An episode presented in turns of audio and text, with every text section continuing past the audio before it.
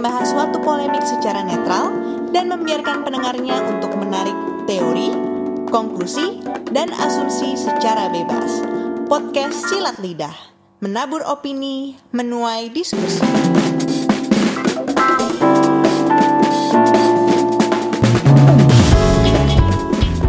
Selamat datang di Silat Lidah bersama gue Ivan Podiman. Hari ini guys, gue akan ngomongin sesuatu yang amat sangat erat dalam kehidupan kita sehari-hari. Bahkan mungkin kalian tidak bisa hidup tanpanya, termasuk gue juga sih. Hal itu adalah sosial media. Atau dalam ke depannya di podcast ini gue akan nyebut sokmed. Bahkan teman-teman pesilat kalau lagi dengerin podcast gue saat ini, ini gue taruh juga di sosial media kemungkinan besar Spotify kalian pasti dengerinnya ya since karena tempat gua naruh podcast ini juga sosial media sih gitu intinya.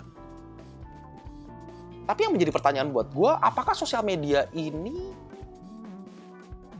adalah good atau hal baik? Atau sosial media ini buruk? Mari kita coba pecahkan bersama guys. Kita mulai. Gue dulu pas kuliah tuh ambil jurusan bisnis. Nah, ada sebuah saran dalam dunia bisnis yang katanya kalau lu bikin kalau lu bikin bisnis, bikinlah bisnis yang memenuhi kriteria dosa manusia. Atau bikinlah bisnis yang memenuhi atau memfulfill keinginan manusia untuk berdosa. Nah, di dunia itu dosa ada apa aja sih? Banyak, banyak juga agama di setiap agama punya versinya sendiri-sendiri, tapi gue pakai aja salah satu uh, versi yang paling terkenal yaitu Seven Deadly Sins ada las. Atau uh, las apa Indonesianya ya? Kayak perzinahan ya. Atau nafsu birahi ada glutoni atau kerakusan. Ada anger atau kemarahan. Ada envy atau iri hati. Nah kalau lu bikin bisnis yang memfulfill keinginan berdosa katanya udah pasti lu laku Nah, Sokped ini jelas-jelas adalah bisnis yang memfulfill keinginan lo untuk berdosa. Dosa yang mana? Iri hati atau envy. Apakah itu apakah itu envy itu meracuni hidup lu? Oh ya jelas lah. Tapi coba lu bayangin. Gak akan pernah ada orang yang memperlihatkan hal-hal buruk di sosial medianya. Rata-rata pasti semua baik. Misalnya, lu dipecat. Atau lu gagal proyek. Nggak mungkin lu posting di sosial media. Yang lu posting pasti kalau lu salaman sama presiden.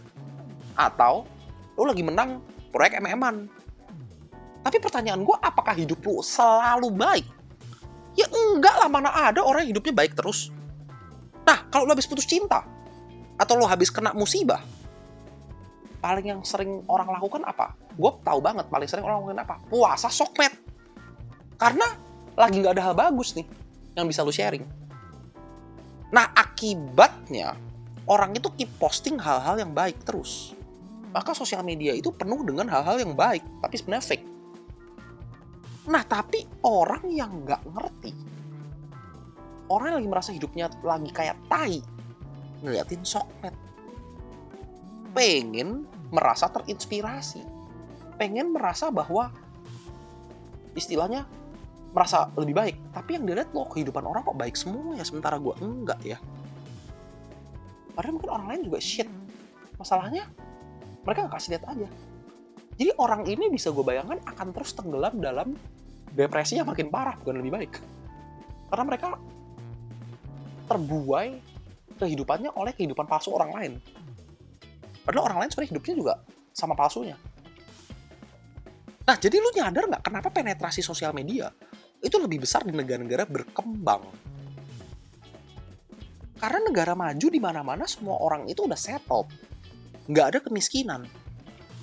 Nggak ada hal yang perlu disombongin.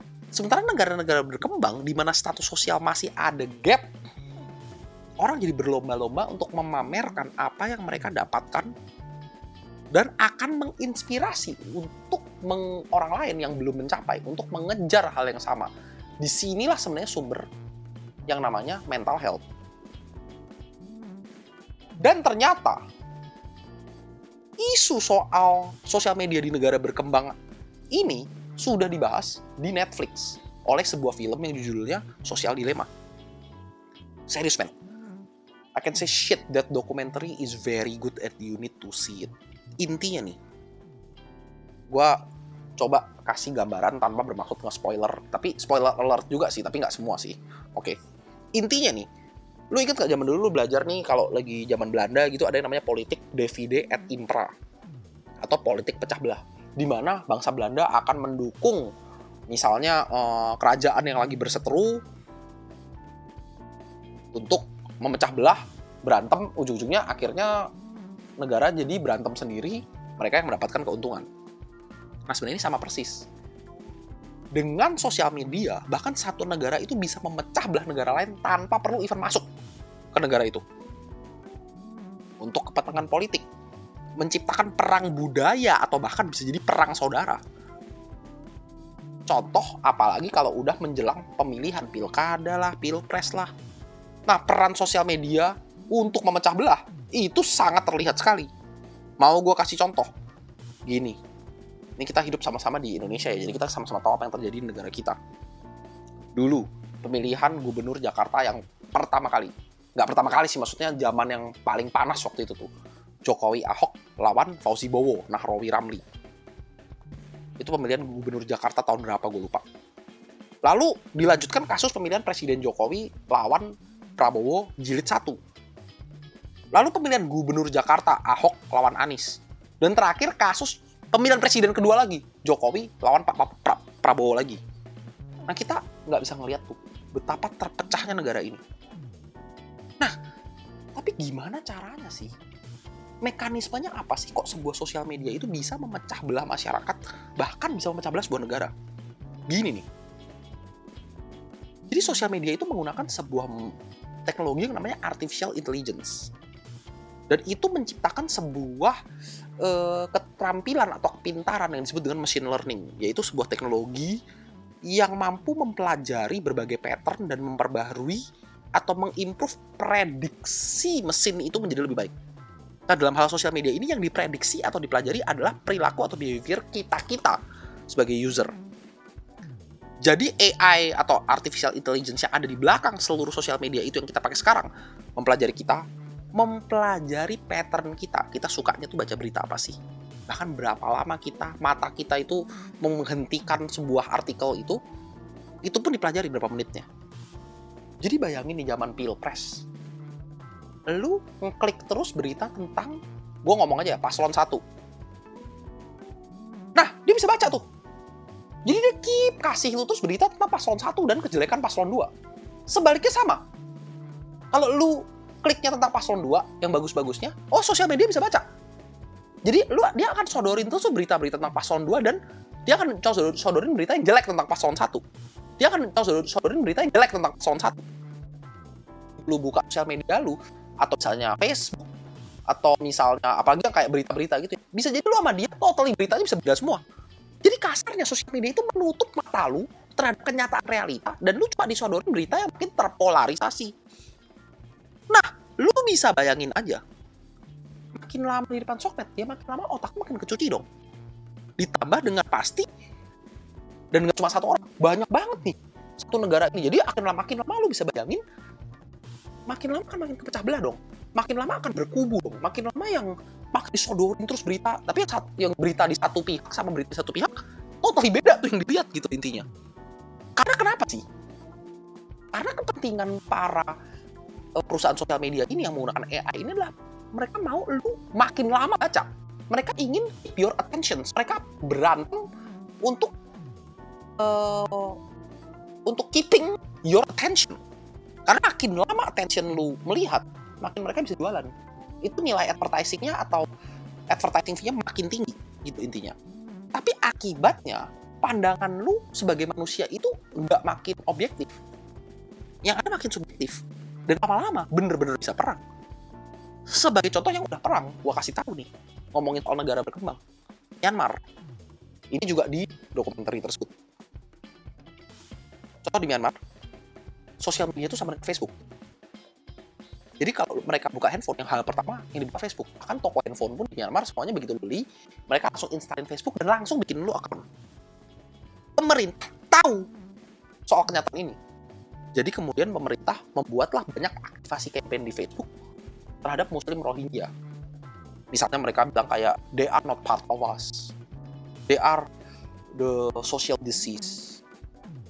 Ujung-ujungnya, bukan hanya sekedar negara tercuci otaknya, ya lihat aja, ujung-ujungnya malah akan terjadi ethnic cleansing atau malah jadi homicide. Eh, bukan homicide, sorry, genocide. Jadi istilahnya dari sosial media berubah menjadi mass killing. Nah, contoh di US. Ini nggak jauh-jauh soal corona.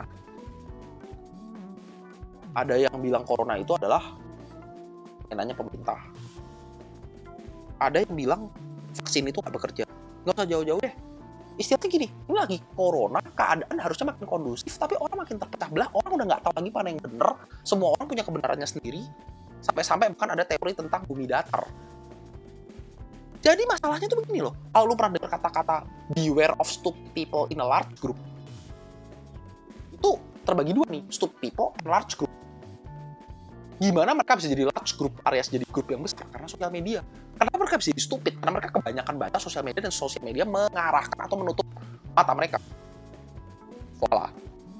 Jadilah stupid people in a large group. Dan jadilah realita dia nggak tahu realita benar atau enggak. Tapi awalnya apakah sosial media ini sebenarnya diciptakan oleh orang jahat? Enggak sama sekali. Sosial media bisa mempertemukan twins atau anak kembar yang udah terpisah dari lahir mereka bisa ketemu lagi. Mereka bisa membantu pernah ada kasus orang mencari organ donor bisa ketemu. Kan mereka bisa mempertemukan jodoh lintas negara yang nggak mungkin bisa tercapai kalau lu masih pakai surat atau di zaman dulu lah intinya jadi apakah sosial media itu jelek bahkan pencipta tombol like di Facebook itu awal-awalnya berpikir itu cuma pengen spreading love dengan oh kita bisa ciptakan tombol like ini tapi mereka nggak mengira sama sekali bahwa ujung-ujungnya bisa ada orang yang bunuh diri gara-gara foto dia nggak cukup banyak like. Tapi sekarang yang menjadi problem, investor udah nggak akan mau ngerti. Duit dari iklan udah berjibun, profit udah selangit. Mereka nggak akan bisa seenaknya menghentikan ini semua dan memperbaiki ini semua. Karena kenyataannya sekarang, yang sudah menjadi produk atau jualan mereka adalah pattern hidup kita atensi kita, watching time kita, durasi kita di depan layar, bahkan rasa berharga kita yang bersumber dari jumlah like. Dan mereka udah make money, huge money out of advertising from it. Dan mereka tidak menghentikan ini semua demi alasan kemanusiaan. Udah kejepit, bos. Jadi pertanyaan gue cepet aja. Dalam pengalaman kalian, para pilar, menurut kalian sosmed itu good or evil? Lebih banyak manfaatnya atau lebih banyak mudaratnya? intinya apakah ini berkah atau ini musibah please please please please komen ya di Instagram gue podcast underscore silat lidah sekali lagi podcast underscore silat lidah dan sampai jumpa di topik berikutnya salam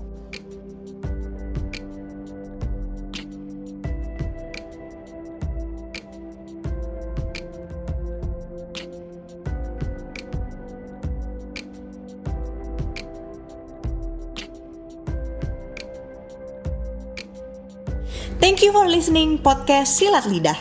Kalau teman-teman pesilat punya komentar atau opini, langsung komen aja ya di Instagram podcast underscore silat lidah, di mana kita bisa saling berdiskusi dan tentunya bersilat lidah dalam menanggapi fenomena-fenomena kehidupan seperti ini. See you next week di podcast Silat Lidah, menabur opini, menuai diskusi.